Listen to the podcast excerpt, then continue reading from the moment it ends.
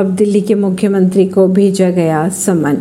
दिल्ली शराब नीति मामले की अगर बात की जाए तो इससे जुड़े मनी लॉन्ड्रिंग केस में ईडी ने दिल्ली के मुख्यमंत्री अरविंद केजरीवाल को समन भेजकर 2 नवंबर को पूछताछ के लिए बुलाया है।